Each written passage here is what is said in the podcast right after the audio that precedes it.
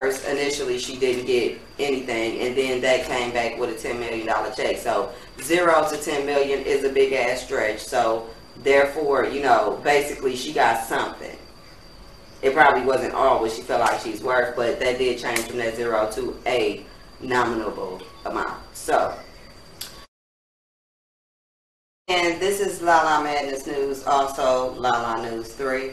And thanks for tuning in to another episode. And in this episode, I'll actually be discussing um, Meek Mill is saying that he's having an issue getting his money from his label or that he hasn't been paid what he feel like he's worth. So let's get right into it. You guys know where to reach me at all social media platforms at La La News 3. Also trending on about 12 platforms as far as podcasting.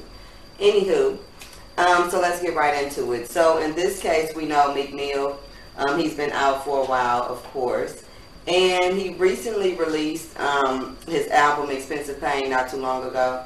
Um, and he is actually currently signed, of course, to Maybach Music Group, um, as well as Atlantic, which we know Maybach is Rick Ross's label. So um, he claims that he is being withheld money that is due to him in that case. So um, Meek Mill signed with Maybach Music Group back in 2011, you know, when he was hot and popping and all that. So he did do a good job there. And whoever, as far as Maybach and Atlantic, kind of did a good job. And he did have some hits on there. So um, he said that he's released um, his last five projects under the imprint um, of Maybach Music Group. And then fans under the belief that MMG, which Maybach Music Group, um, is the target of his frustrations um, and that he has stated um, that he hasn't gotten his money once again, and that this could be a valid claim at this point, according to him. And also back in May, DJ Akademiks um, which he's um, over there on Off the Record as far as his podcast, um, he did mention or hint at the fact that Meek Mill was actually going to be starting a campaign to get out of his contract with Maybach Music Group, which would be Rick Ross's label once again. So um, after that, he kind of went on Twitter um, and he stated his piece as far as to give you guys a little intel or insight on what he feels happened um, or what he's saying happened on, on that end. So um, he went on Twitter and he said, quote, um, ask the record label, how much have you spent on me as an artist? Um, then you ask about how much have you made off me as an artist.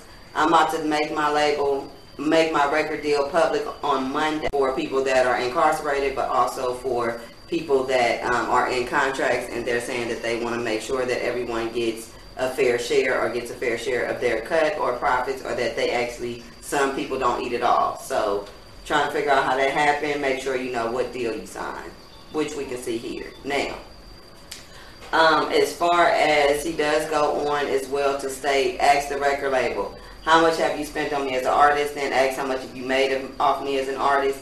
And then he said that he'll let the people see. So um, that is some, I don't want to say heavy allegations, but he's stating basically that he hasn't been paid. Now, people actually saw his um, tweets and then a couple people replied, which um, some said somebody get Ross on the line ASAP because he's talking that shit about Birdman. Now look at him.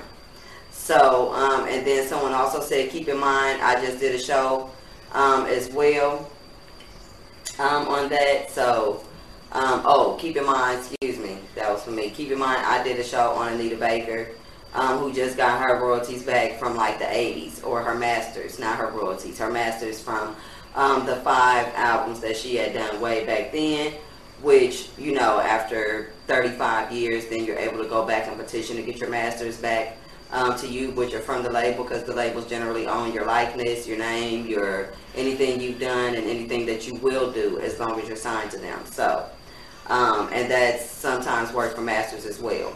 So, um, now Keyshia Cole and Tyrese, they actually did do a little bit of, um, you know, showing some support. They claim that they've had similar issues or the same issues with their label. So, um, basically Keyshia Cole, she stated first, never received a check from any label, period. Um, she states that it's nothing wrong with obtaining audit attorney so that you're aware of every dollar and where it went. Trust me, a lot gets lost in the sauce. Um, and so she stated then, when she made that statement though, rather, she did come back and have to do a slight retraction or correction on that. Um, and she did mention that she received a one-time payment of $10 million, but aside from that, her money has come from her publishing credits as a songwriter. So she's saying at first, initially, she didn't get anything, and then that came back with a $10 million check. So zero to 10 million is a big ass stretch. So therefore, you know, basically she got something. It probably wasn't all what she felt like she's worth, but that did change from that zero to a nominable amount. So um, Tyrese did follow up as well, and he said most of us who were signed 20 years ago, we should all demand our masters be reversed back to us.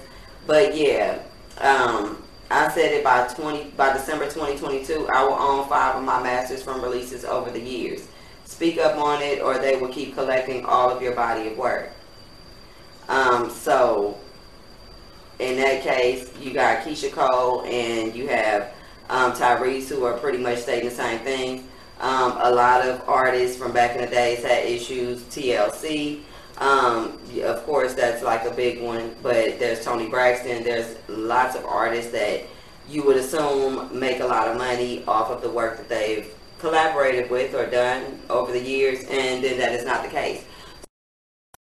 We'll have to wait to see kind of what's going on and what happens with this case. He is obviously pissed about it, so I hope that Rick Ross breaks him off or they rework that arrangement or um, how about just be mindful and have an attorney with you to explain it in layman's terms what deal you're signing and what you're getting into because this is obviously how it happens. Um, deals change as well over time, so sometimes when you sign a deal, things change later, so you need to have things amended um, as well, but at least know what the hell you're signing. And, you know, those 16 cents on a dollar end up adding up to damn near nothing at the end of the day. So, um, and that's what I have here in regards to Meek Mill not being happy with his deal he signed over at Maybach Music Group in Atlantic. So I guess we'll have to wait to see how that plays out. But you know where to reach me at all social media platforms at Lala News 3.